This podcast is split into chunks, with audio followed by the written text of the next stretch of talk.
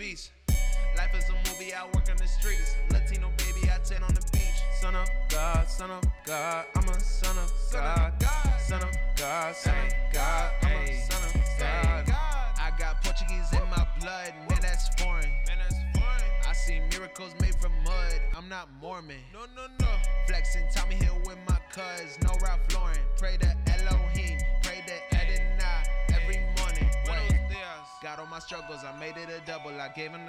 I pray. Hallelujah. My life is so sunny, I'm not even bluffing. I'm learning to surf on the bay.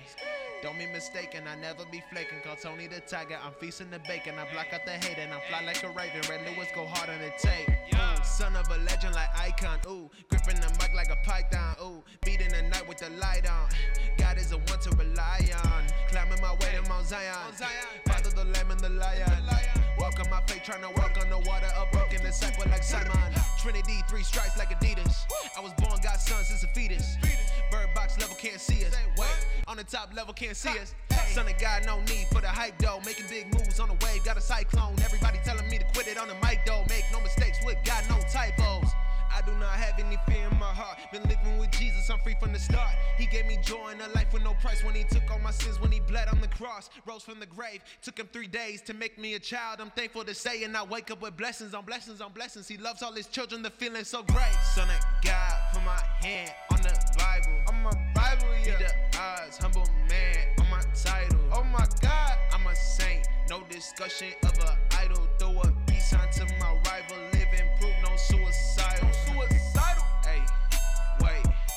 I'm job for the young beast. Life is a movie, I work on the streets. Latino baby, I 10 on the beach. Son of God, son of God, I'm a son of Son of God. God. Son of God, son of God, I'm a son of God.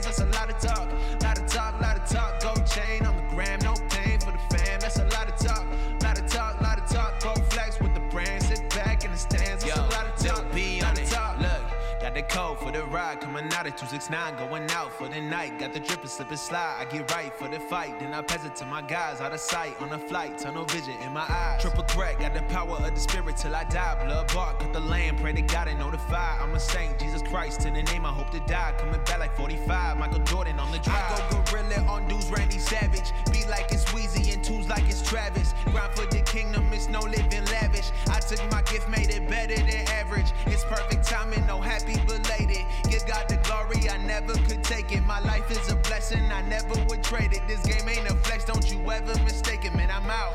Out like a light, out like I'm drizzy. Always on my drive, going off in every city. Swerving on the block, I'm seeing circles getting dizzy. I'm about to pop it like a lolly, got the 50, I'm a role model. No need to pass a bottle. I walk my talk and I live it, I'm on my gold throttle. Romans 8, 28, that's a cheat code. Going ape at the gate on my beast mode. Gold chain on the gram, no pain for the fam, that's a lot of talk.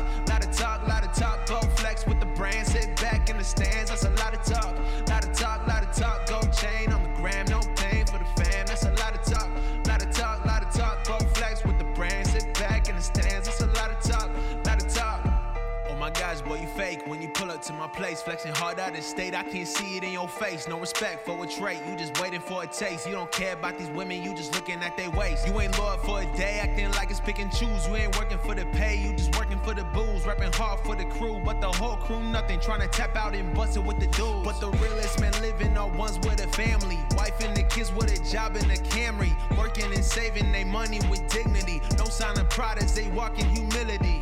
Loving your brother, no more of the hating. Loving to wait and start having some patience. Life ain't a game, got no time for PlayStation.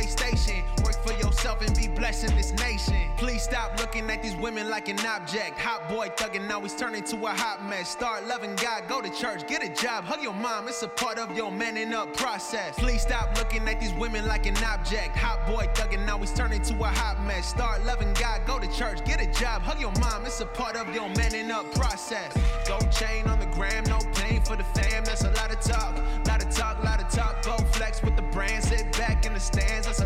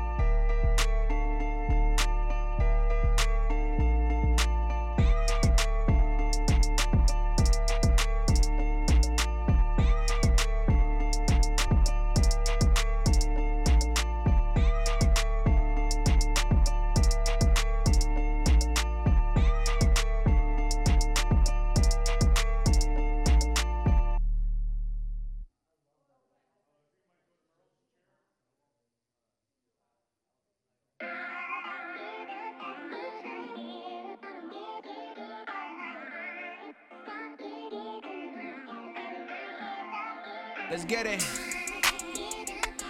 Right now, I got Isaac with me. Look. Hold up, wait a minute, homie. Let me get my flow now. I got Isaac with me, yeah, we on the road now.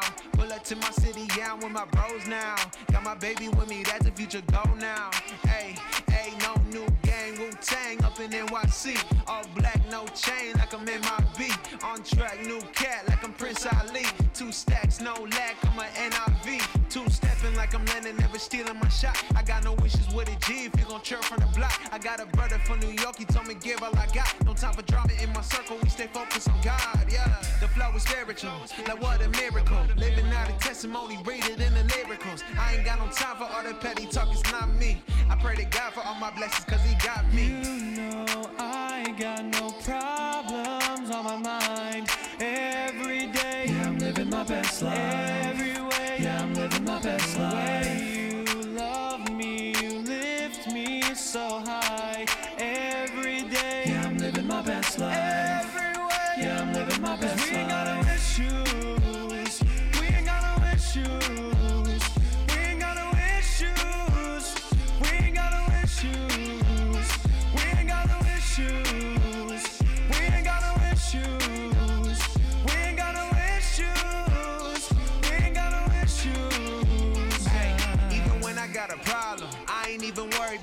I know he got him. Ain't no need to hurt about it. No more need for suicide. We gotta be unified. Working as one body, and it gotta start with you and I. Go and love your brother as you love yourself. You were made with perfect hands, please don't cut yourself. It don't matter if we different, we still broken people. Gotta stick together as we wipe out the evil. No more depression in Jesus' name. Yeah, I'm free by the blood, I ain't got no chains. He's the son, only one that can heal your pain.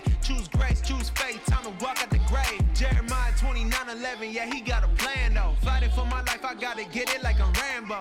I got some issues, but it's all okay. I pray to God to help me out, now we all okay. Yeah. You know I got no problems on my mind every day. Yeah, I'm living my best life. Every way. Yeah, I'm living my best The life. way you love me, you lift me so high every day. Yeah, I'm living my best life.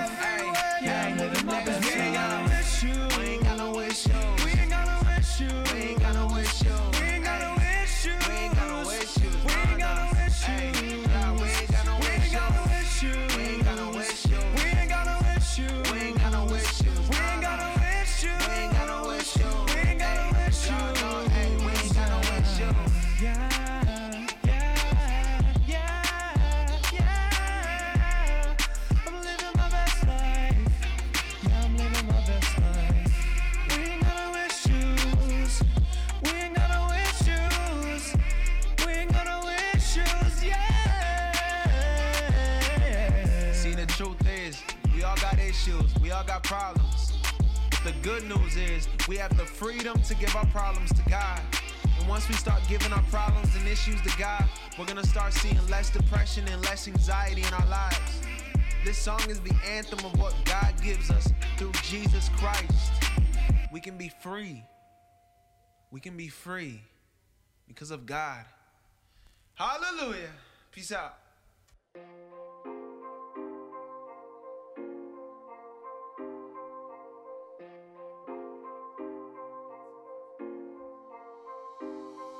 Yeah. Gotta tell them, gotta tell them, gotta tell them.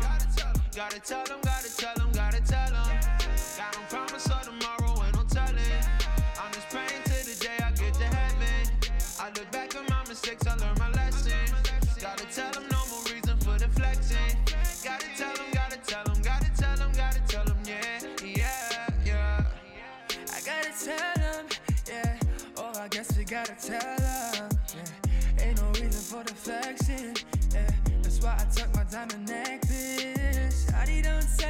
my way to heaven. I don't wanna slip up and miss out upon my blessing. Walking any party like I'm checked in on a gas list. Leave up in the whip and watch us haters watching breathless. You wouldn't wanna let them talk, yeah.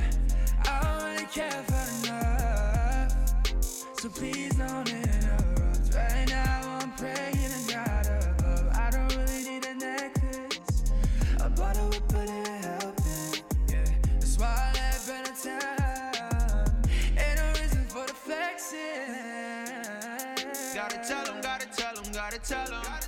Gotta tell them, gotta tell them,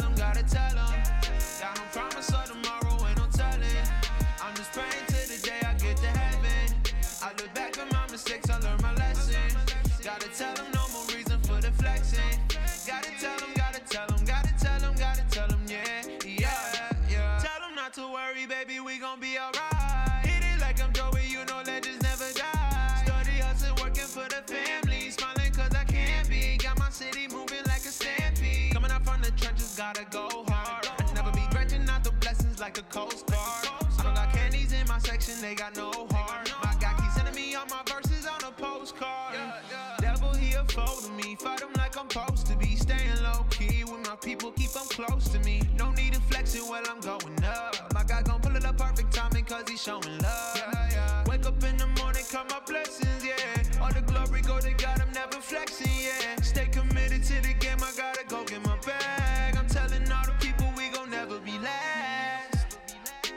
tell them, gotta tell them, gotta tell them.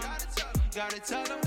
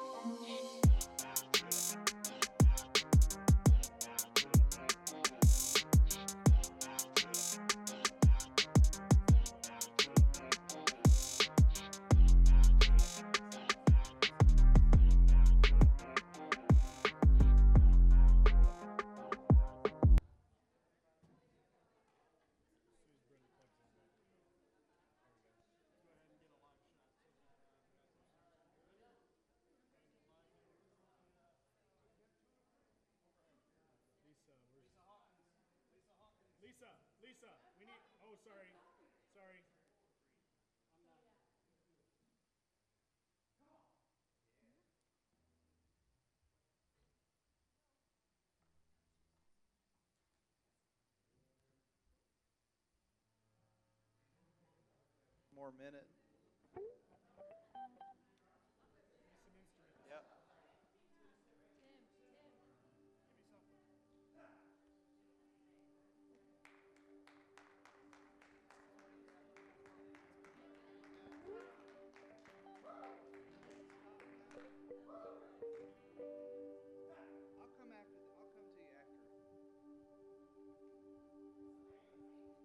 Amen. Hey, we want to welcome you to FFM live stream this morning. Yeah. Amen. We're believing that there's so many people that are gathering with us online. We've got a power uh, packed crew here, and and we're going to experience God in an unusual way today. Amen. And that's not a bad thing. Now, for those of you that are online right now, I want you to take your phone and take a selfie with you and your family on watching live stream. I want you to post the selfie and put hashtag FFM2020. Okay? We're going to make a different kind of thing go viral this morning. Amen? So take your selfie with the live stream, hashtag FFM2020. Amen. We're going to have some freedom here this morning. Amen.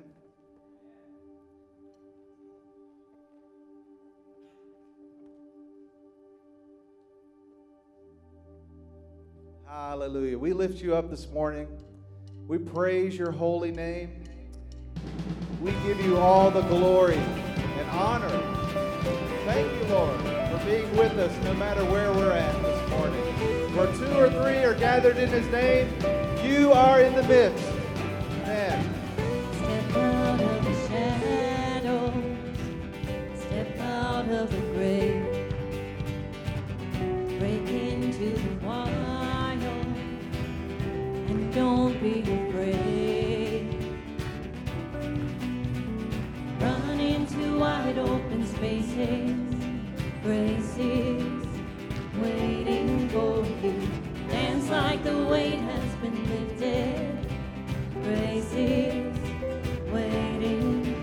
Where the Spirit of the Lord is, there is freedom. There is freedom. Where the Spirit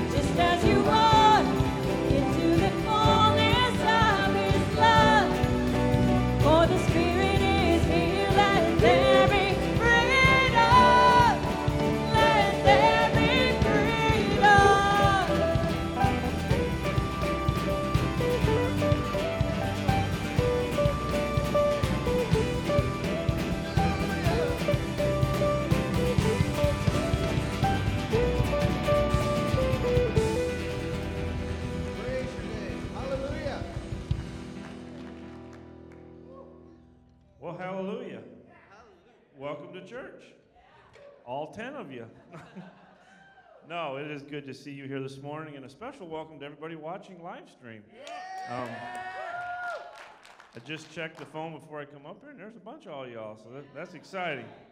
Just a few things here, and we'll get right back into worship. March the 28th, 9 a.m., men's breakfast right next door at the Royal Cafe. Uh, all activities at the church are canceled until further notice. So please pay attention to Facebook, your emails. But till further notice, all activities that happen here at the church are canceled. Church office will remain open from 9 to 2, Monday through Thursday. We have Bible memory. Munson's.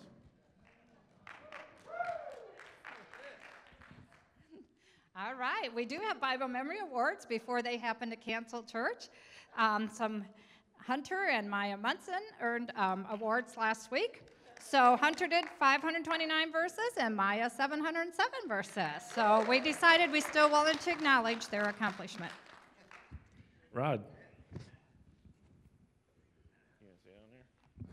People can see me from down here probably. The uh, Angie Reed uh, West has been making an announcement about rehousing ministry, and, and the elders' wives had a discussion this week when they met, and they said, We don't understand how all the dots are connected, so let me try and connect the dots for you if we can. Um, the rehousing ministry started because we have a number of people that come to church here from the shelter. And so oftentimes people that are in the shelter have lost everything, literally everything, when they lost their housing and end up in the shelter. So we felt a need from our heart to them to help with furniture, bedding, just dishes, pots and pans, linens, towels, all those things that we take for granted every day to keep our life running smoothly, to start a ministry that would somehow meet a need. So, the way that started was we had the initial visions, the pioneering vision, like we do so often at Firm Foundation, and then we came together with Hope United. So, many of you know Hope United through the work that you did for them on their Amanda's house, house where they're starting the recovery house for ladies in Three Rivers. But Amanda's house is just one of their gap ministries, they call them. We have sub ministries, they have gap ministries. So our rehousing ministry is technically a gap ministry under Hope United's umbrella of ministries. So that's the way it's technically set up. But since it was initially our vision, until we have a chance to get Jill Gunn here, who's their executive director, and kind of explain the way it fits into their ministry, we're trying to keep the ball rolling with people from our congregation doing what needs to be done in the interim. So, number one, we have a warehouse in Sturgis rented. Number two, we need some people to get that up and running. So, we've had uh, plywood donated. We can get supplies to uh, hopefully this coming Saturday have a bunch of people there that can help us build shelves to store all these things that we anticipate having. So, how can you help? Well, every now and then, I know at my house, I think every two weeks, my wife would like to have a new bed because the one that she has today isn't any good tomorrow. So, you know, if you have a bed that you're replacing, that's something that the rehousing ministry could use. So, the way we're setting it up is that hopefully we've had a trailer donated, a big enclosed trailer that we can go around and collect supplies, or you can make arrangements with Angie to drop things off at the warehouse in Sturgis. And then hopefully, as people get placed into new housing, most of that happens in Sturgis. It's why we picked Sturgis for the location for the warehouse.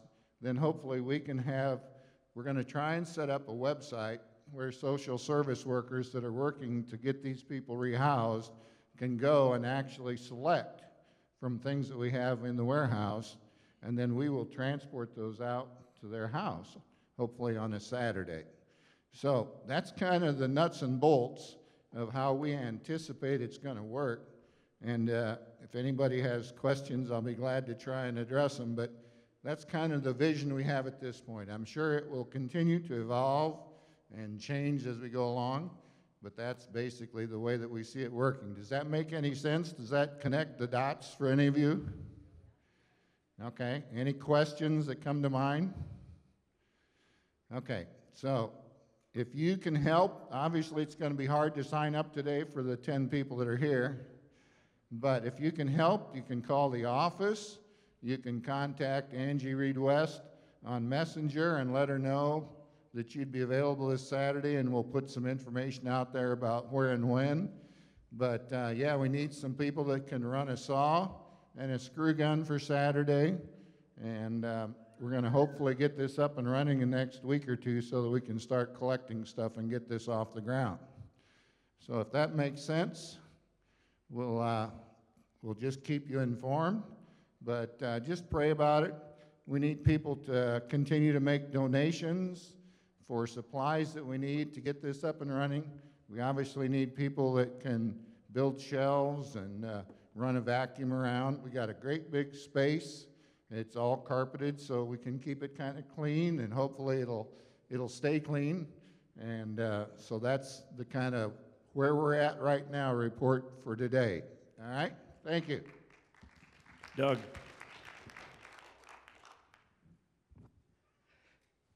Well, I just want to report that we had a great time at the men's retreat. It was just a super super time. And so we, uh, uh, the, the, Spirit of God got poured out upon us. We had some great, great preachers, teachers, and uh, testimonies were incredible. And so thank you for praying for that. I'm sure you'll hear more about that later.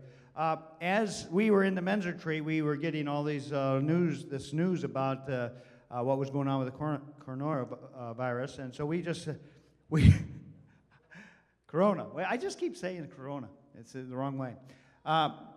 And that's because I'm not afraid of it. Uh, and as, as Christians, we need to be uh, not walking in fear, but we need to be walking in, in peace. And so this is an opportunity for you to minister to those people around you, uh, to minister to your neighbors and all those type of things. This shows, uh, uh, you know, it's a, it's a serious thing, but we need not be afraid. Uh, God's got his hand upon us. And so we are taking the precautions because the governor of the, of the state of Michigan said he can't have a more than 250 people in one, one gathering. And so we're trying to work on that. As we were at the men's retreat, this was uh, the best scenario that we came up with for this service. Uh, we're going to be meeting again uh, tomorrow in the elders. So you can be praying for us as we try to make decisions for uh, Firm Foundation. And Kalamazoo is meeting today, uh, so we can thank, uh, thank God that they're still going strong and being out light out there. Uh, also, I want to let you know about uh, Lenny Benanimi. Uh, she passed away. She was a former FFMer.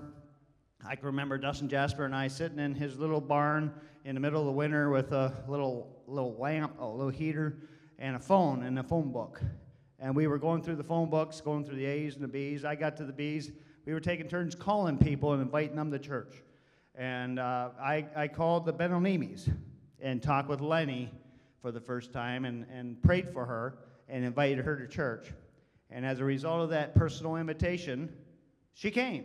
And she was a part of our Firm Foundation Ministries for a, a family for a long time. And her and Bob and her daughter, uh, we can be praying for them as she passed away. They're going to be looking at services uh, this week here at the church, and so uh, pray for the family if you would. But this is an opportunity for you to do the same thing. You know, get on the phone, uh, share the live stream with, with a family member or friends. This is a way that the Holy Spirit can move, and He can move through uh, the airwaves. There's, there's nothing that the Spirit of God can't do. So we're excited that you're with us today, and uh, we hope that you feel the presence of God. Okay, I'm going to go off script again. This coronavirus, in my pocket, I have the cure. Guaranteed. Not just for our church, not just for Centerville, for the entire world. But I'm going to take it home and I'm going to put it in my fireproof safe and lock it. Y'all looking at me like, Merle, you're, you're stupid. You're a fool. You've got what it takes to cure this and you're not going to share it? Just think about that for a second. You guys got the same cure. His name's Jesus. Do you share the love of Christ with people? Dude, I kind of chicken out, freak out, and don't do it like I should. But I got the cure. He's in my heart. Not for just this virus, but for the fear. Y'all been to the store lately and see the fear in people? I stood in Meijer's in Three Rivers at the back row where the toilet paper was supposed to have been, and I would watch people turn the corner. Not some, every person that turned that corner began to swear when they seen the shelves were empty. That's fear. We've got the cure. Can I just challenge you this week? Open the safe, take Jesus out, and share him with people. It's that simple. All right, let's stand. We'll pray for the offering. Those that are here can give. Those of you home can Pushpay, give. All right, let's pray. Father, we love you. We thank you for today that we can gather and worship you. Lord, I thank you for each person that is here today. Pray a blessing into their lives. And Lord, there's many people watching live stream. Pray a blessing in their lives as well. Lord, I pray for good health for each person as well. Lord, I pray this week that we can be a salt to, those, to this earth and we can share the love of Christ to this fearful nation. I pray all these things in Christ's name. Amen.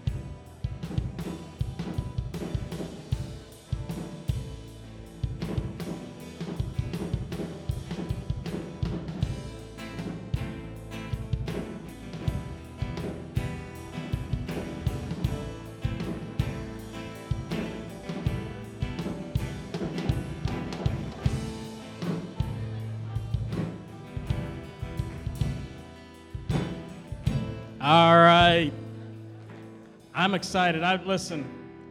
I was talking with Tim before we started, and I, you know, this morning, earlier this morning, the devil might have thought he was going to have a victory today. And I want you to hear me good on this. We're going to continue to show that no matter what may come against us, when we honor and respect those in authority over us, whatever comes against us, we're going to continue to be able to reach out and we're going to continue to have victory. We're going to continue to be able to touch those around us. It doesn't matter if we have one person in this building this morning or if we have a thousand, we're going to continue to do what God has called us to do, and that's to reach out and to reach the lost. So, you, you know what? We're claiming victory this morning. We're claiming victory in the name of Jesus, and we're coming excited uh, for what's going to take place. And I just want to encourage you. Uh, we're going to talk a little bit about opportunity, and I'm going to keep this quick because I'm ready to get some worship going on. Uh, but listen, when you come here this morning, this isn't the only place that the Holy Spirit can join you. So while you're at home, when you're at home with your family, and we do, we want you to take a, a picture of, of, what you're doing at home this morning, watching with your family. Share that um, in the comment section. Share it to the Facebook page. Hashtag it with uh, hashtag FFM 2020. We want to continue to connect with you in that way. And with giving, we just did the offering. Uh, you can go ahead and throw the slide up there. Um, if you want to continue to give, guess what? It takes, even when everything shuts down, it still takes finances. And it's going to take more because we have a community. We have a community. We have a community out there who needs our help who's going to need assistance, who's going to need things that we have to pay for. And you know what the Christian church does? Every time we have something like this, that is we rise up, we stand up, and we, we show off a little bit of what God wants to do in our life. So, one other thing we want to have you do, um, we, we've had that up there with the Pushpay. Please uh, make sure you get on and do that. Um, you know what? As you're at home, this is probably the first time in a long time you sat at home and you're having church with just you and your family. You know what? Reach over, give your kids a hug. Look at your wife, tell her you love her. Tell her you're excited about the fact that you get to have an intimate time of worship and preaching this morning with your family. And men, we just got done with the men's conference. Men, I'm looking right at you. This is an opportunity for you to lead your family this morning. Show them what it means to worship the Lord, even when you're at home all by yourself and just as a family. Use it as a new opportunity, and in that way, we're going to continue to have victory. And we look forward. We look forward. I believe, fully believe, when we begin to get back together, we're going to hear stories of what God did during this time, and I'm excited about that. Also, during this time, I'm going to ask you guys to pray for your leadership team. These are not easy decisions that, that are being made. They're not fun decisions to make, and there's going to be a lot of people frustrated, upset, and there's going to also be a lot of support. So I'm, I'm telling you, I'm begging you and pleading with you take time to pray for your leadership team. Ways to join, uh, we got that. Ways to give, and guess what? We have a way to pray for you this morning. So if you can't be here, or uh, obviously you can't be here, but um, if, if you're sick, if you're, you, you wouldn't be feeling good, um, if, if you have concerns, if, if you're worried, um, get on the Facebook page and, and in the comments you can comment your prayer requests, or we have phone lines set up. And we have people here who came this morning for nothing else than to meet with you um, on the phone line and pray for you. So we're going to throw the phone number up there so you guys can see that phone number. It's just the church phone number here. Um, Call in anytime, and we're going to have people who want to pray with you, and they're excited to pray. And the last thing you can do is share, share, share. You're online right now watching the Facebook. Um, there's a world out there, a lot of people who don't have a church service because their church isn't able to live stream, and we're blessed in that we can. And so share it out there. Let them know what we're doing this morning. The world knows that, that we're going to continue to, uh, to, to meet and get the gospel out there. So it's an opportunity. I keep saying it's opportunity, and this morning is an opportunity to just cover Facebook, cover social media in the Word of God, in the music of God, and what God is doing. So I'm asking, I'd love to see us have 150 shares on this video and get it out there to the thousands of thousands of people. And so, having said all that, I think I've got everything covered. I think we're excited and we're ready. Tim has, Tim has been geeked up ever since we started talking about um, what we're going to be doing. And so I'm going to ask you, you know what? My, my, kids watch Disney shows and they interact with the Disney show. So I'm going to ask you this morning as adults that uh, we can do the same thing with your kids. I'm going to ask you to stand up right where you're at, right at home. Don't, don't, don't be self conscious about it. Don't feel down about it. Men, lead and stand right now. Parents, lead. Kids, get up and lead and follow along with us. So I'm going to ask us all to stand and we're going to pray and we're going to enter into the presence of the Holy Spirit. He's not just trapped here in one place, He's not in a box just in one church. God, in every household this morning, in every vehicle this morning, in every location this morning, God, let your spirit flow in that place. Lord, make your presence known in a way that, that they've never experienced. And Lord, we're excited to see that through everything that comes against, your name will stand. And Lord, if we didn't have trials, if we didn't have tribulations, if we didn't have problems and we didn't have troubles, we wouldn't need a great God. So, God, we're excited that as this comes against us, Lord, as, as, as the concerns and the fears grow, God, we're excited because now we know that you have an even greater thing planned and you're going to show up and you're going to show off and your name is going to be declared. So, Lord, we love you and we praise you. In Jesus' name. Amen. Hallelujah. And again, I want to see those selfies when I get home from church today. Hashtag FFM 2020. Now's not the time to stop, right? I believe the Lord is pushing forward. And whatever this is meant for evil in this earth, God is going to turn this around and work it for our good. His kingdom is advancing.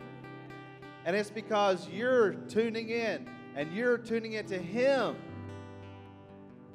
It's not time to slow down and give in, it's time to push forward. Amen we're not going to stop because there's a breakthrough coming for you. Amen. Yep. Hallelujah.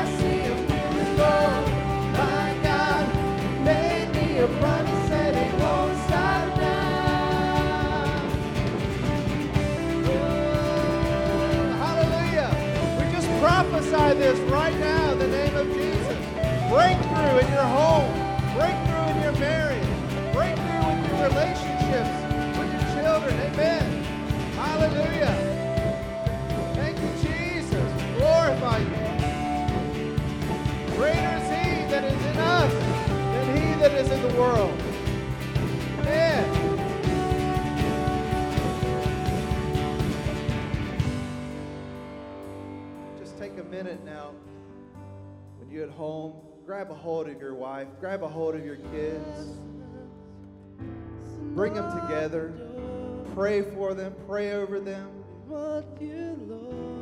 Hallelujah. This is how we're going to multiply the kingdom of God this morning. All over Michigan, all over Indiana, all over the world this morning. Hallelujah. Thank you, God. Release your spirit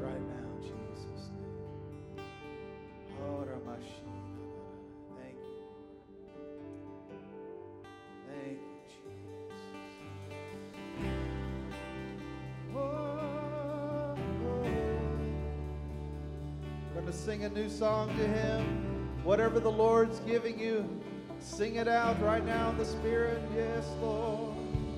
Oh, I know the breakthrough is coming in my life. Breakthrough is coming in my life. Thank you, Lord. You're bringing us forward. You're pressing us forward, Lord. I know a breakthrough is coming by faith. I see a miracle.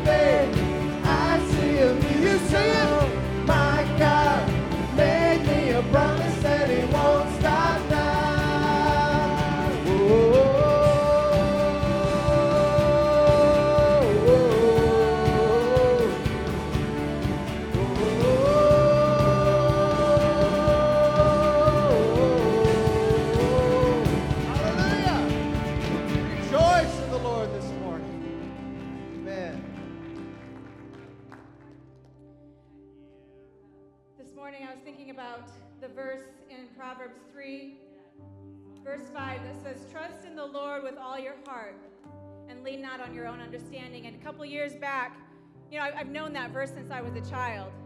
And a couple years ago, God really convicted me about the second part of that verse because the first part feels nice. I like it. It's easy to say, trust in the Lord with all your heart.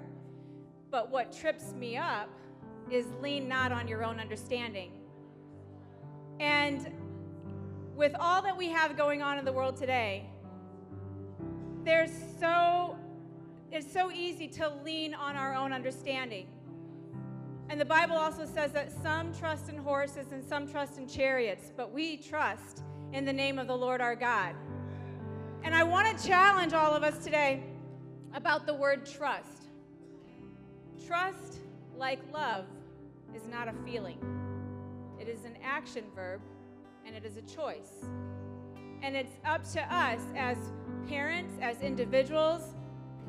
I know for myself as a mom, a couple years back, dealing with a lot of fear about things I was seeing in the news. And one day, standing at my kitchen sink, I was washing dishes, and I said, Lord, I'm sick of this battle. I'm tired of fighting. I'm tired of feeling this fear. And God just convicted me. He said, Lynette, I told you to trust me. And if you're not going to do it, you're walking in disobedience. And that convicted me to the core. And I realized then, as his daughter, as his child, I have access to all that he has for me. And when he says to me, Lynette, I want you to trust, as a mother, when I say to my kids, I want you to do something, if I say it, I mean it. And if he's saying that to you today, I want you to trust me, he means it. And it's not an option, it's not a feeling. It is a decision that we are making to stand on his word and say, I trust you, Lord. And we will resist the devil, and he will flee from us. We have access to that power. And as I'm thinking about all of these different things, you know, another thing we're seeing in the news is the whole story about Harry and Meghan and how they're exiting out of the royal family. And there's a lesson for us in that. because we walk as children of the king, so therefore we walk in royalty. Look at all that they have access to when they continue to carry that title. And look what they put aside when they step out from under that. What does that say to us as children of the king? When we walk in our royal identity, we have access to all that our Father has. We have access to the greatest physician.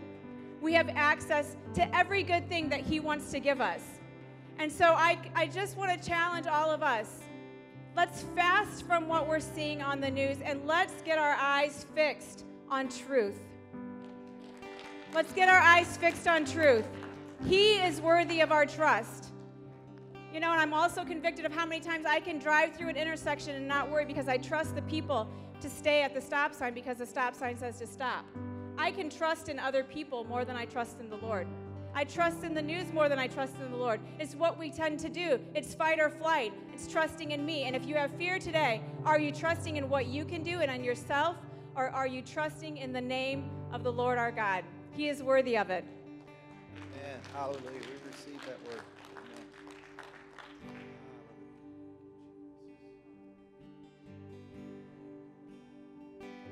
Amen. I love you, Lord.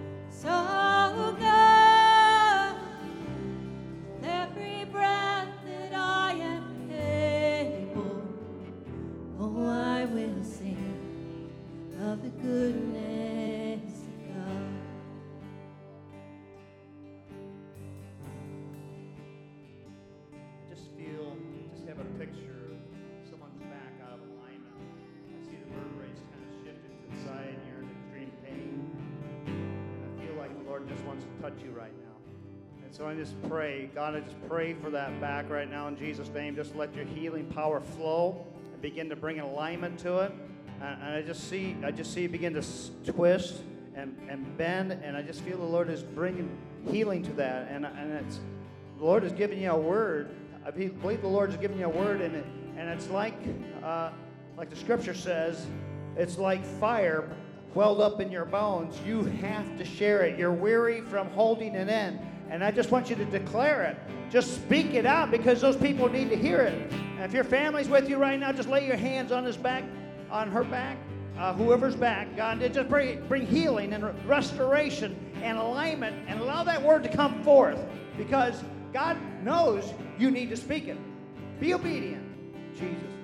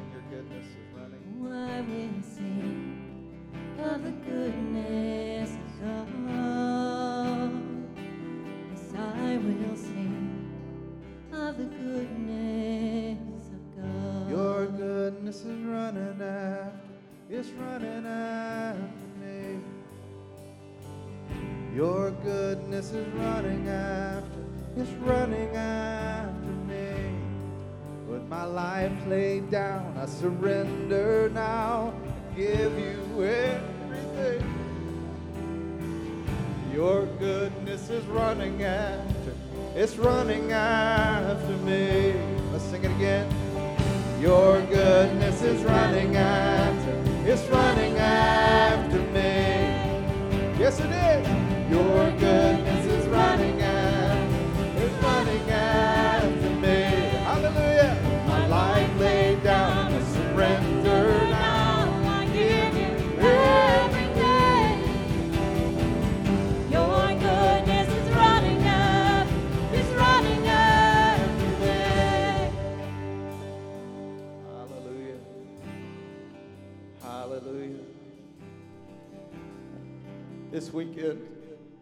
the men's conference, we heard some incredible testimonies.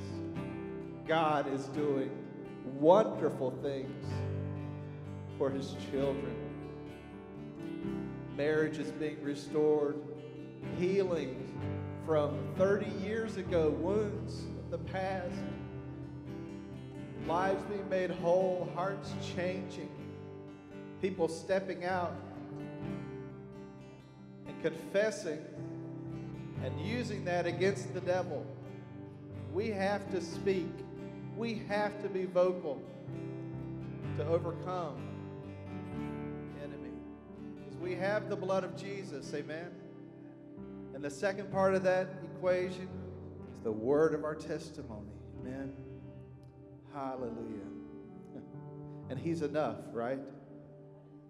Jesus is enough. Amen.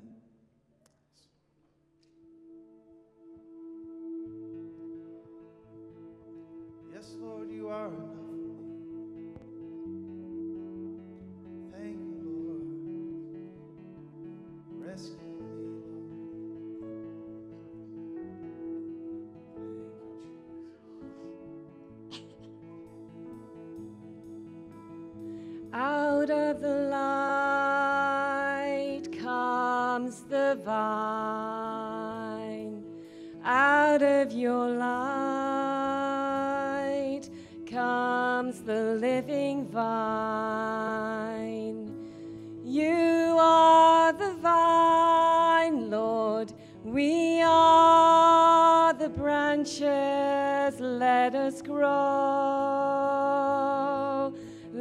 Us grow. You are the true vine, and we are the branches.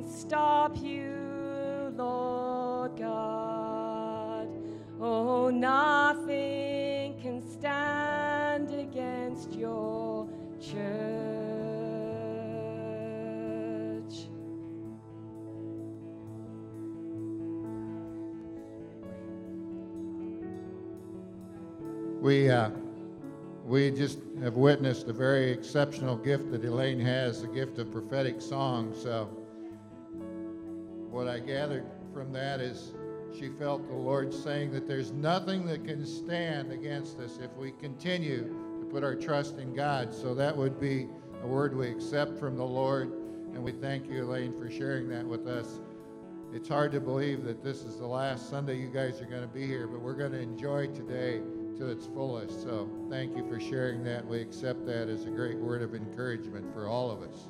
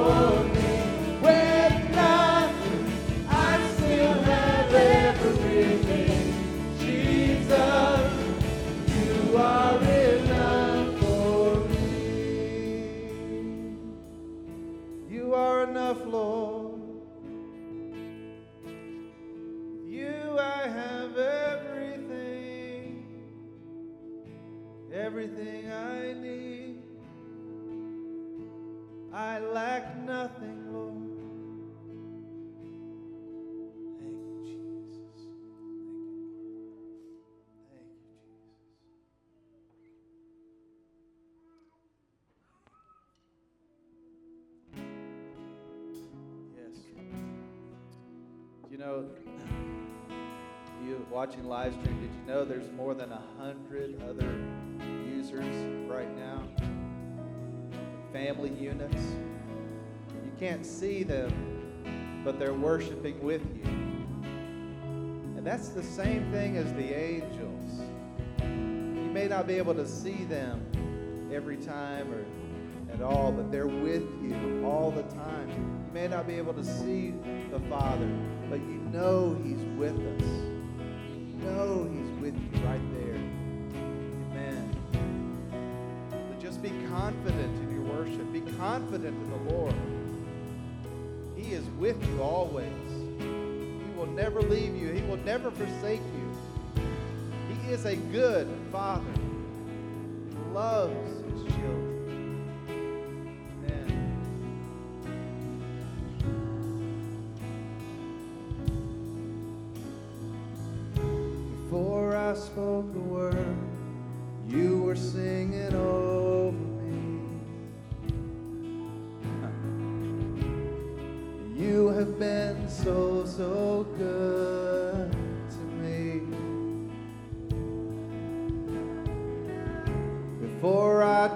breath. You breathed your life.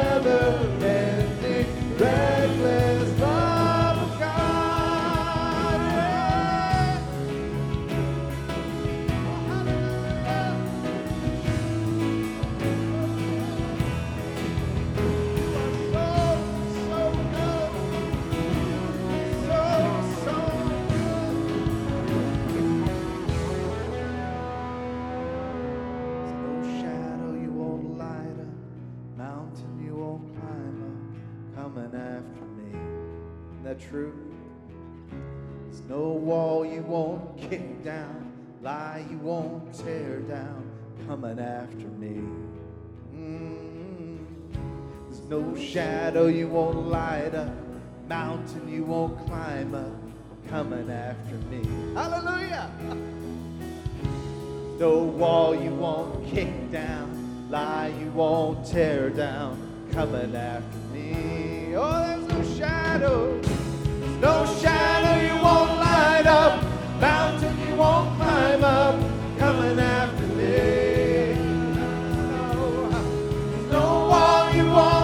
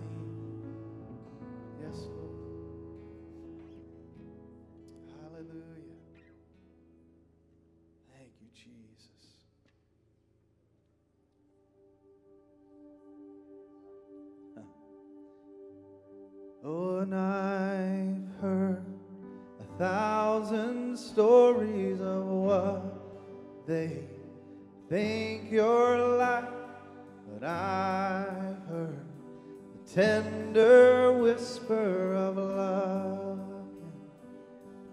Hang on a second. Think about this line just for a second. I've heard a thousand stories. You know, there's so many people out in the world that have a version of God, who they think that Jesus was. But do you know that you know that you know the real God, the real Savior, the real Jesus who comes to you in a tender whisper? Let's sing that again. Oh, and I heard thousand stories of what they think you're like, but I've heard the tender whisper of love in the dead of night as you tell me that you're pleased and that I'm never alone. You're a good, good Father. Who you are. It's who you are. It's who you are. And I'm loved by you. It's who I am. It's who I am. It's who I am. Yes, Lord. Oh, and I see many searching for answers far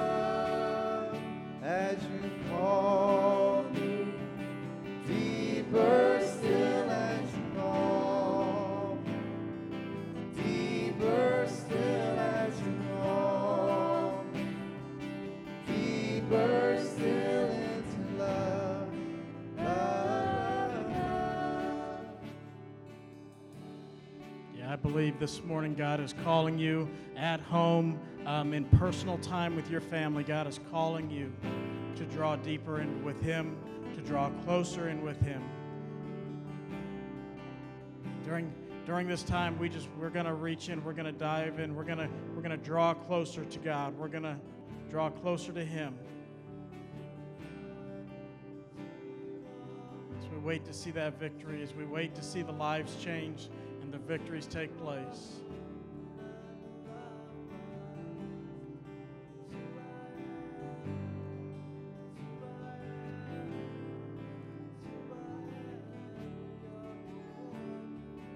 Do you believe that this morning? Do you believe? Do you believe that God is your good, good Father? Do you believe that it's truly who He is? Draw closer to Him.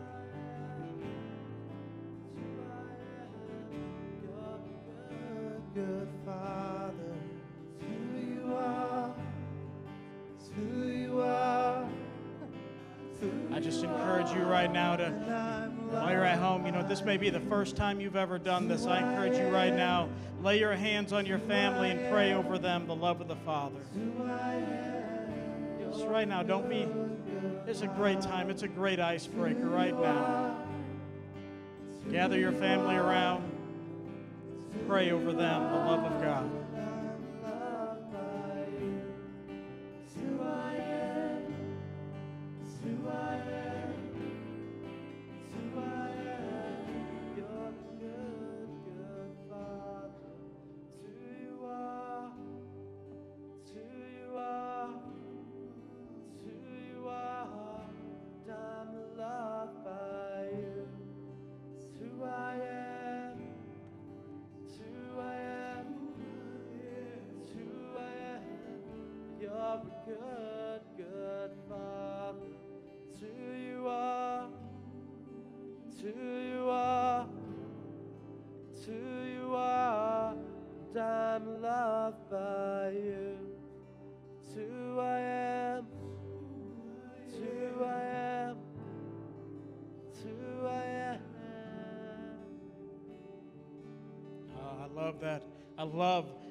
There's the opportunity this morning for families to draw closer.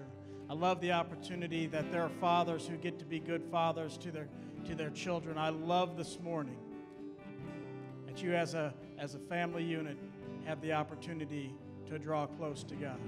So God, right now we thank you and we praise you for this time of worship where we can we can sing out our adoration for you. We can sing out our praise to you. We can enter before uh, the throne of God with voices in uh, just singing loudly. But God, we want to take time right now to thank you, God. We're going to thank you right now that you have given us a moment in time where we are have the opportunity to, to, to just spend time alone with our families and spend time together and maybe break some of those chains that, that have kept us apart, some of that uncomfortableness that has kept us apart. And as families are gathering around, God, I pray that you would you would open doors and you would you would um, you would release inside of inside of those households, God, your power and your glory and your might. And as a family, they would be changed into a stronger, unit, unified family. They would become as one in your presence. So, Lord, we thank you for that.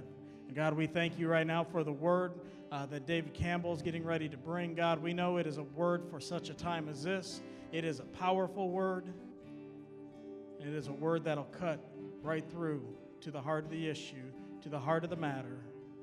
It'll push back anything that has come against us from the devil, and it will progress and it'll take ground for the kingdom. God, we love you and we praise you this morning. In Jesus' name, amen. Amen. Hey, let's give the worship team a round of applause. They did great. Even at home, you can applaud along with them. They did amazing. It is, uh, it is a little bit more difficult to do it in the environment that they're in this morning, but, but they knew in their hearts they came prepared to, uh, to, to, to lead you into worship this morning. So we're excited. We have Sir David Campbell with us one last time this morning. Sir Lord, Sir Lord David Campbell.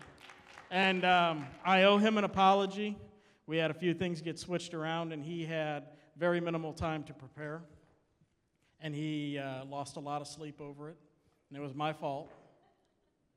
But I believe, I truly believe that what God has given to him is going to be powerful and mighty and sharper than any two edged sword, and it's going to lift people up. It's going to um, bring refresh and renewal into the lives of many. So, so I'm going to ask those in here and those uh, watching online, stretch your hands out this morning and let's pray for this man of God. Father, we thank you and we praise you, and we are honored to have this man of God with us. And Lord, we know that there are several steps out ahead of him that are uncertain right now because of uh, everything that is going on. But God, we also know that you have them planned and you have laid everything out and you are prepared. When we don't feel prepared or when we feel like everything's a little bit, uh, a little bit out of control, God, you have it all right where you want it to be. So, Lord, I thank you that you've shaken everything up so you can show your mighty power this morning. We thank you and we love you. Amen.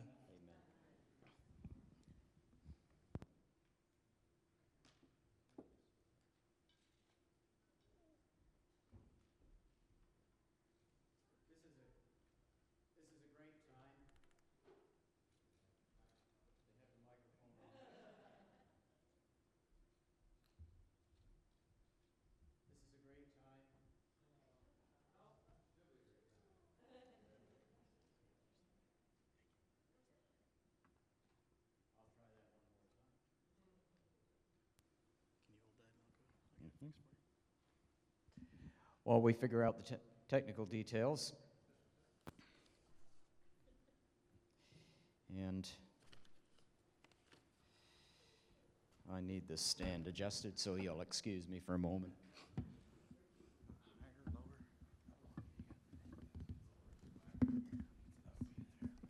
Super. Okay, uh, this is a great time to be around faith filled people. Amen. And uh, we are faith filled people. And it's an exciting day, unless I got the day wrong. This is a national day of prayer that the president has called for.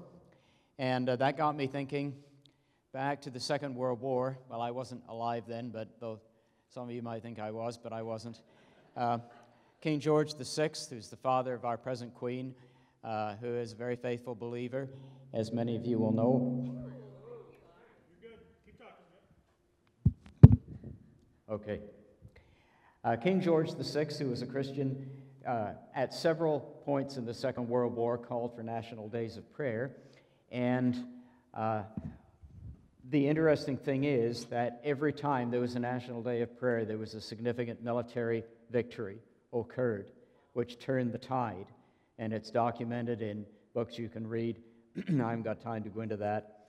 Uh, and uh, I know that uh, there were soldiers out there fighting, there were generals making wise decisions, but prayer is the invisible ingredient. And uh, if you consider the church in China, where this current virus started, is a persecuted but very praying church. And uh, that, uh, I'm going to talk about that more in a moment, but that virus hit a wall of intercession, a fervent prayer. And then it made the mistake of moving over to Korea, which has, the most, has had one of the most praying churches in the world for decades. and it started in a cult group, interestingly. But then uh, the government, of course, took great actions and all of that, but there was a praying church behind it. And so, what is going on in the invisible realm is uh, coordinating with what is going on in the visible realm. And so I'm encouraging you, you know, God hears your prayers. We live in a fallen world. Uh, we need to call upon the mercy of Almighty God because we don't deserve His grace. But there are lots of people out there. This is a, uh, uh, they're, they're scared, they're afraid, they don't know where to turn. This is a good time for them to meet Christ and a good time for us to call upon God to have mercy on those people as well as upon us. And I want to borrow a line from Dr. A.W. Tozer uh, to put as a title on this message. And uh, Dr. Tozer said this A frightened world needs a fearless church. A frightened world needs a fearless church. I'm thinking about King David uh, in the face of massive fear when he confronted that giant Goliath uh, when he was just a, a, young lad before he became king, uh, that the fear had immobilized the king and the armies of Israel, but David made a decision. He ran toward the source of fear. And of all the people on the face of the earth, we as Christians should be those who know no fear. And uh, that actually is the testimony of the church of church history. So before I get into something I want to say from Scripture, consider a couple of brief examples. And the first uh, I am borrowing uh, from an article uh, written by my friend Matt Hosier in England, who's uh, going back into history. And between 250 and 270 AD, a terrible plague, believed to be either smallpox or measles, devastated the Roman Empire at the height of what came to be known uh, as the plague of Cyprian, because it was the bishop Cyprian who chronicled what was happening. In Rome, in the city of Rome alone, 5,000 people were dying every day.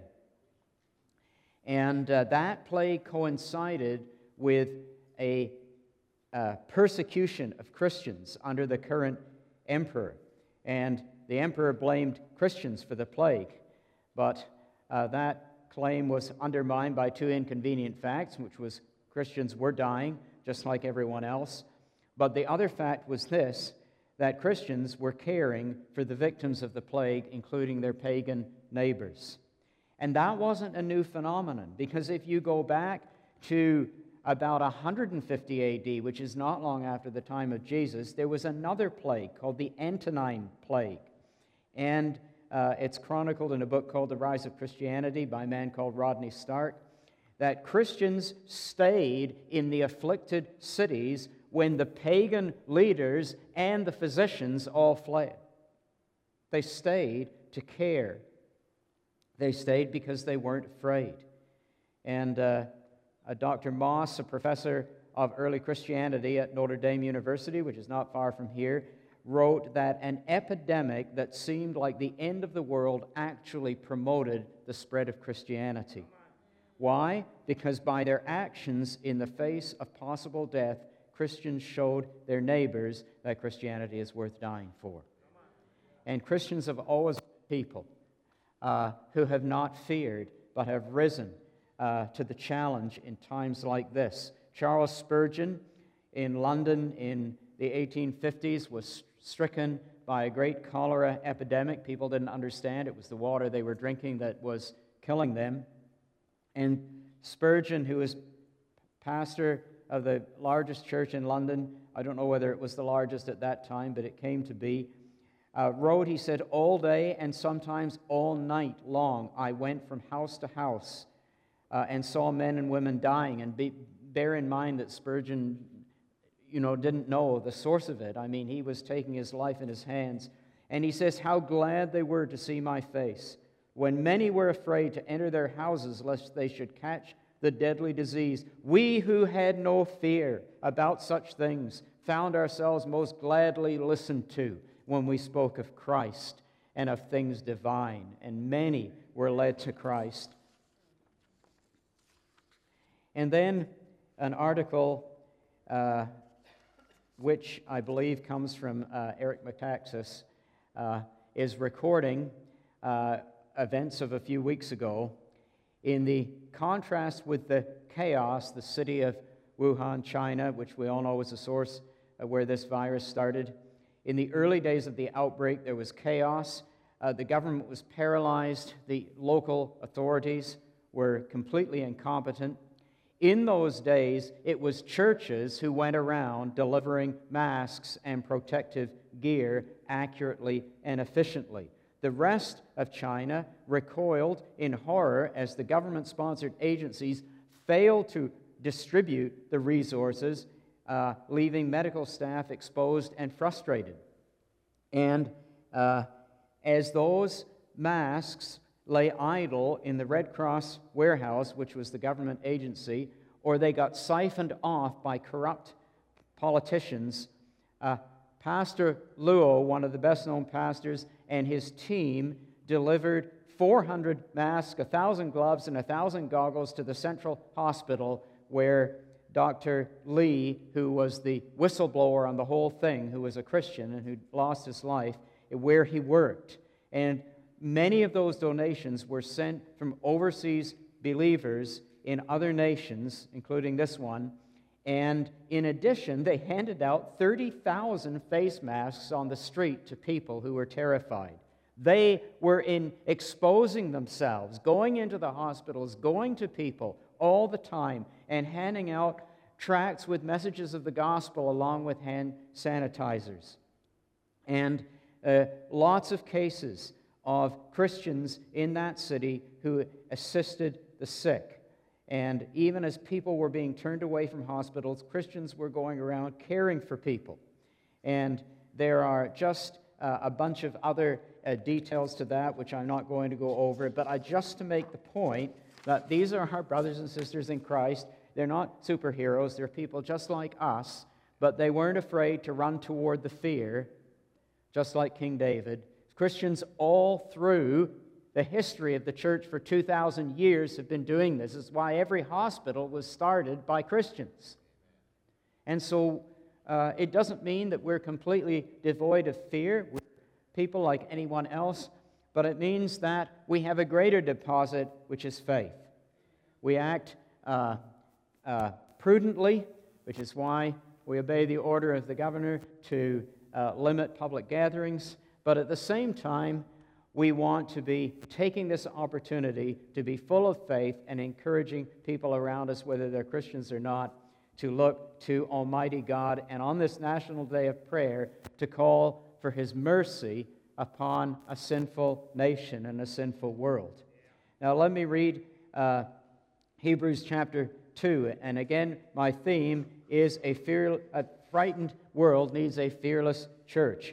Since therefore, Hebrews chapter 2, the children share in flesh and blood, he himself, that's Jesus, likewise partook of the same things, that through death he might destroy the one who has the power of death, that is the devil, and deliver all those who through fear of death were subject to lifelong slavery.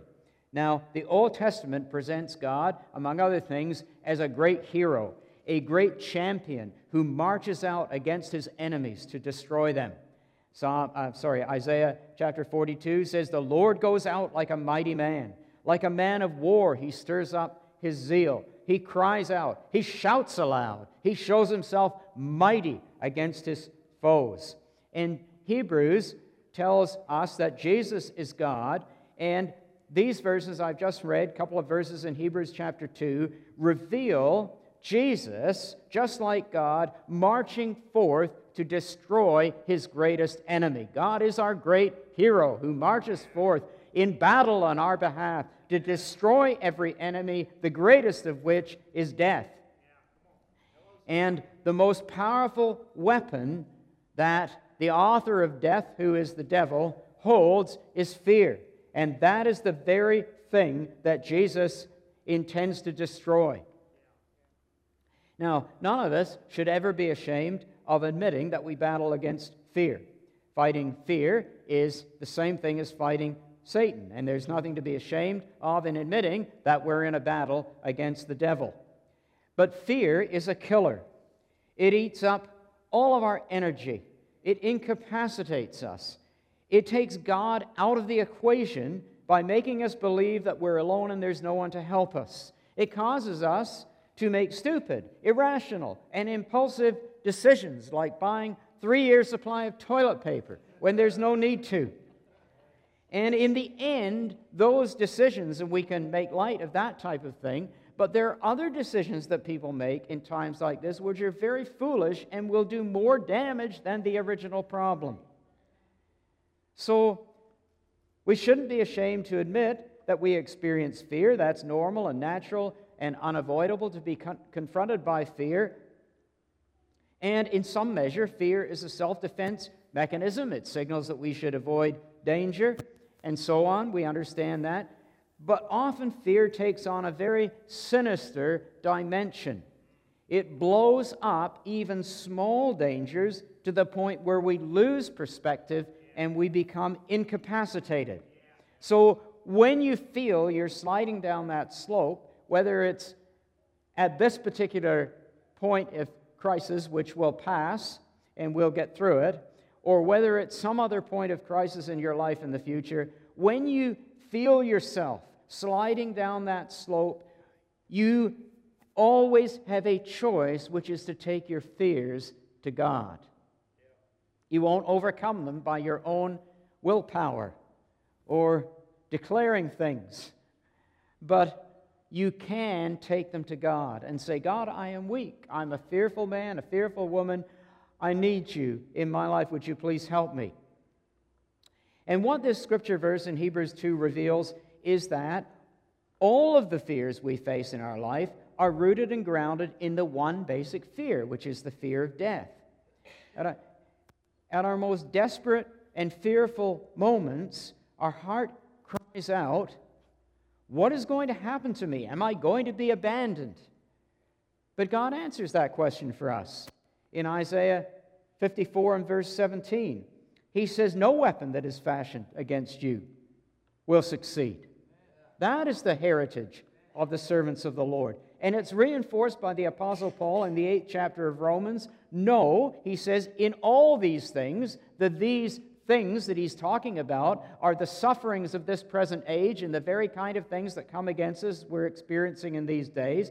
No, in all these things, in them, because in the midst of our fear, in the midst of our battle, God never promised that we be immune from any challenge or battle, but He says it's not a problem because in the midst of those things, we are more than conquerors through Him who loved us.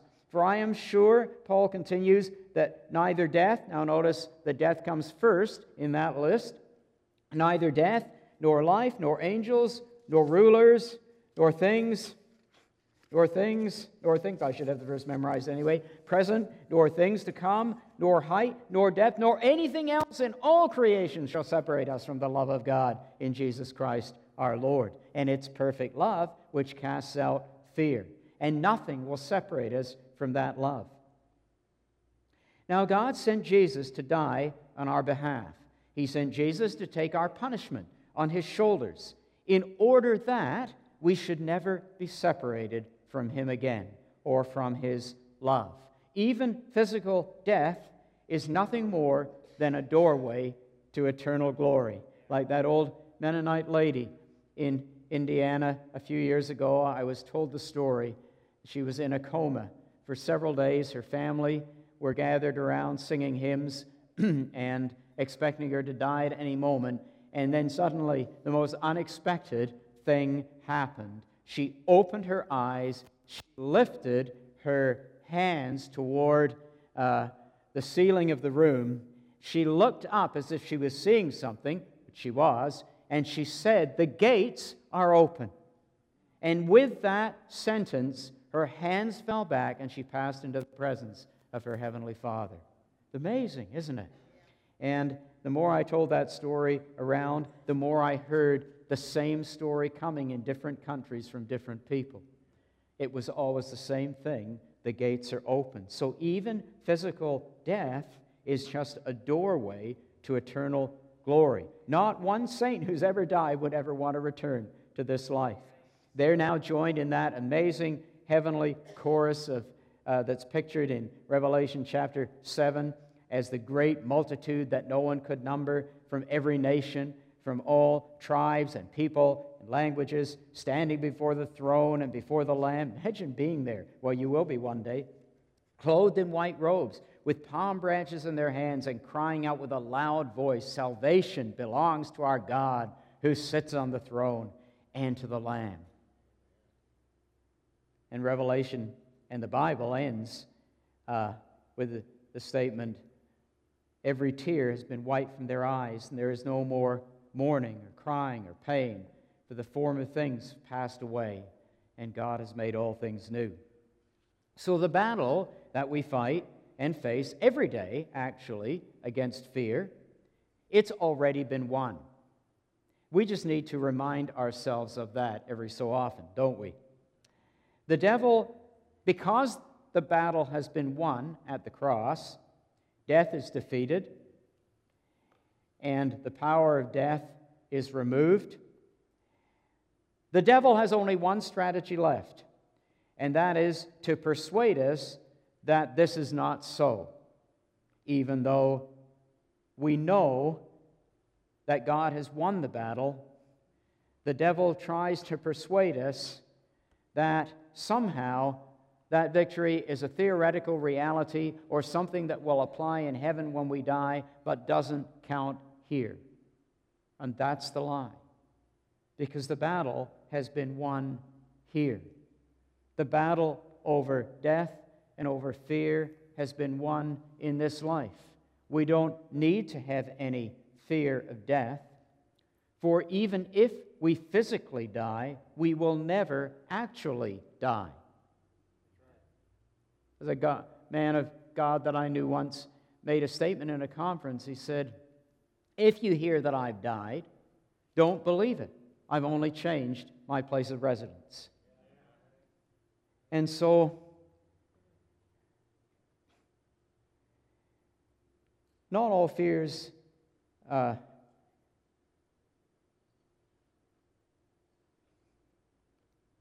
ah, let me just say this that the first step in winning the battle against fear is to ask God to send your spirit into his hearts day after day after day. And when the Holy Spirit comes, he'll focus you on the fact that the battle is won and the fact that he's there to help you face and overcome fear. And it isn't just all about us, because we have to overcome fear in order to be encouragement to those out there that don't know the Lord. And maybe this can be an opportunity for many to come to Christ.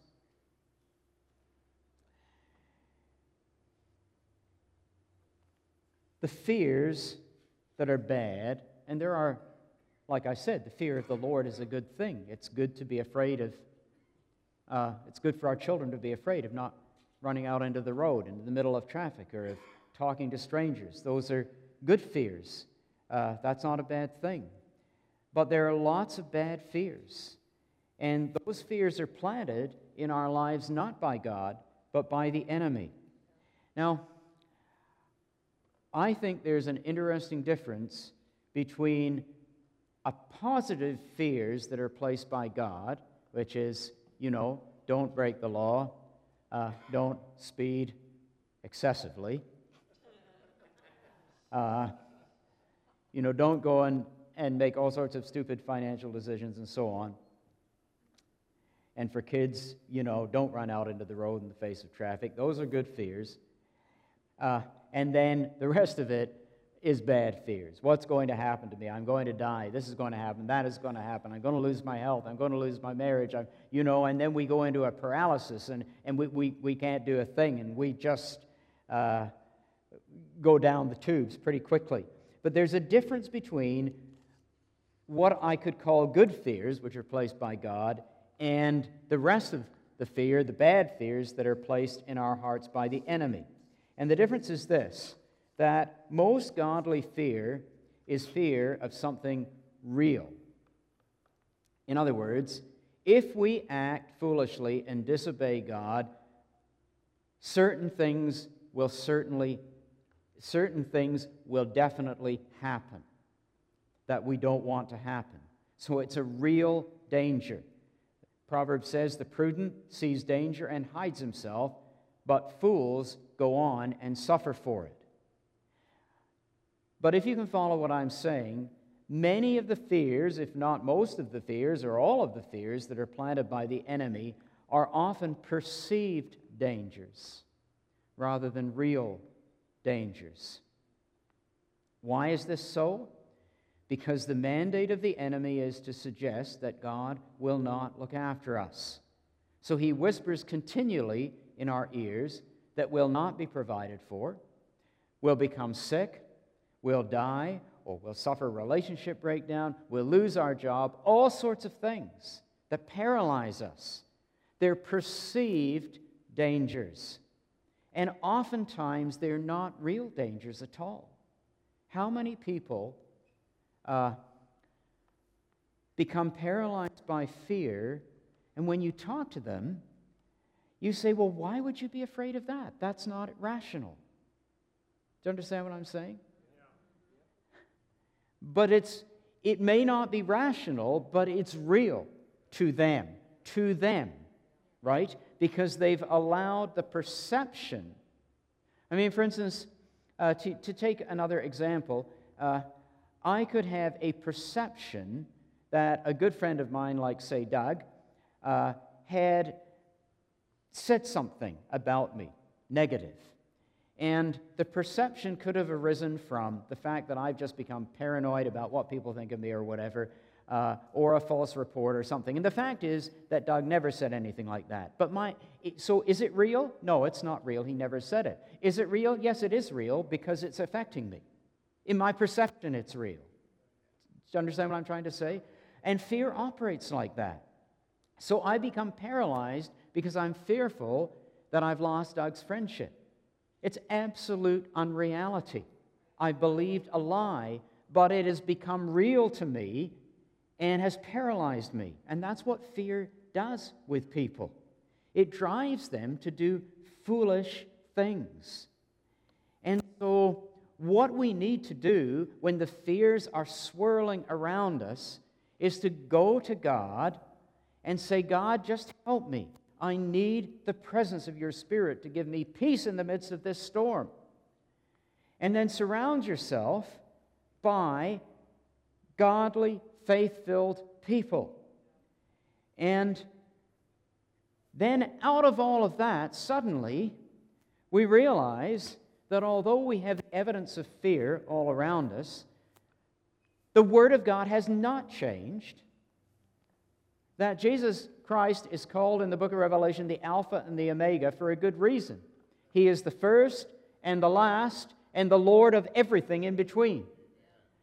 And the book of Revelation was written to a suffering, persecuted church. Some of them didn't know whether they were going to die the next day or whatever, but it was written to them to say, it's a greater reality that Jesus Christ is Lord over everything than anything that the state or the emperor can do against you.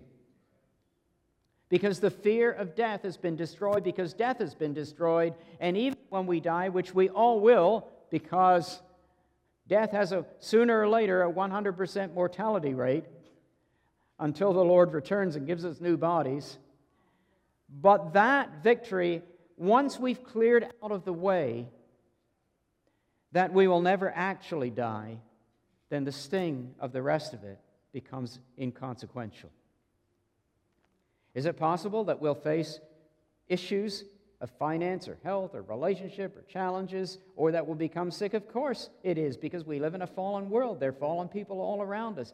But God promises to keep us in the midst of it all.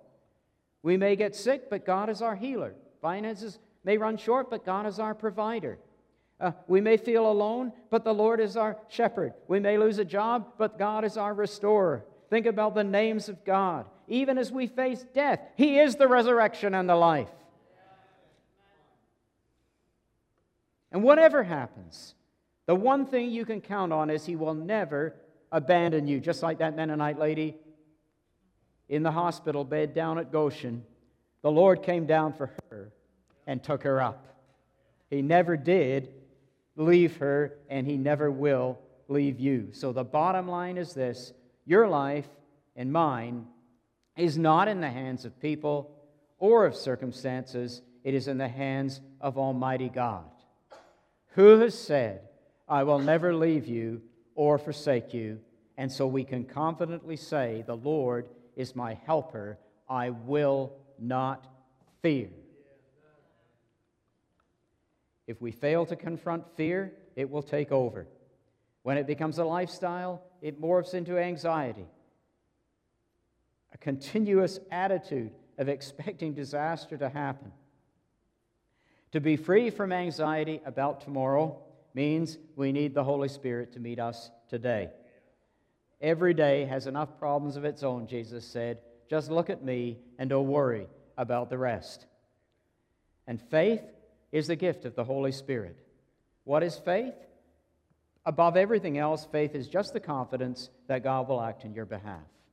And He will. You can't think yourself into faith. You can't feel yourself into faith. Hmm. you just need to ask for it. And it comes as a free gift. Faith gives you peace in your heart that God is there for you. He's there today, He's there tomorrow, whatever the news brings. He's still there the day after tomorrow, and the day after that, and the day after the crisis has passed, He's still there. It cures us of fear by filling the vacuum that fear lives in. It's a real battle, and there's no shame to asking others to stand with us, but let's remember that Jesus won the battle at the cross, and he just wants to apply it in your life and mine today. Now, back, and I'll close with this, when we started off in November on our journey uh, from Ontario to Michigan, everything was fine. Uh, it was a cold day, but the skies were bright blue in Stratford. But about 45 minutes into our journey, there were a few clouds that appeared. Then some snowflakes, and pretty soon you really couldn't see where you were going. And we found ourselves behind a big truck and hung in for the duration. And a half an hour or so later, the skies cleared, the sun came out, and there wasn't even a flake of snow on the ground at the other end. And that's how it goes if you live in the snow belt. Now, I wasn't too bothered because I checked the radar in advance. I'm not sure whether I said anything to my wife about it. Uh, I may have had a moment of forgetfulness. But I had checked the radar in advance, and what I could see on the radar was that there was that there was what we call a streamer coming in off the lake right at that point, and I knew more or less where it would start, and I knew more or less where it would end. And life is a lot like that. Things start off just fine, but then a cloud appears on the horizon, and pretty soon it develops into a storm, and sometimes a big one. And uh, we've all been in a few of those. Uh, when you're in the middle of it, you don't know when it's going to end and how you're going to get out of it. But, folks, that's when you need to look at the radar. The radar tells us that Jesus is Lord over everything. The radar tells us that Jesus has conquered fear because he has destroyed the creator of fear. Tribulation will come, we'll be in a battle, but we have the promise that nothing will separate us from the love of God in Jesus Christ our Lord. And that perfect love casts out fear. So the good thing is that if we know tribulation is coming, we also know it's ending. Like a streamer coming off the lake, it won't last forever. And we know that because we've consulted the radar. And the radar has shown us that God is in charge of it all. So when a streamer comes off the lake and hits you personally, or the whole world around you, be assured that you'll come through the other end of it. I wrote those words a while ago, the whole world around you, long before this all came up. So when a streamer comes off the lake and hits you personally, or the whole world around you, be assured that you will come through the other end of it just like we did. And if you are a believer, you will get to your destination. God guarantees it. If you doubt me, read the end of the book. Let's stand together. Now, Lord Jesus, we are gathered together in an unusual way this morning, but it reminds us that we have a unity in the Spirit, whether we are physically together in one place or not. And all those Christians that are listening in this morning from other areas, other countries, even. We are joined together, and there is no place on the face of this earth where Jesus is not Lord. And we thank you, Lord, that you are working out your purposes. Father, we know this world deserves judgment for a whole slew of reasons. Uh, but we pray, please have mercy. Please have mercy on this fallen world so that many more can be saved before the day of judgment comes. And strengthen our hearts, Lord, as Christians, to be those who calm the waters who can reassure worried and fearful people, who can serve and help people who can't help themselves. Lord, somehow in the midst of this, let this time be like that plague of the first or second century where Christianity grew because the lost looked at how the Christians responded. And help us, Lord, to be your servants in this world, for which you sent your Son to die, and over which he is Lord. Amen. God bless you all.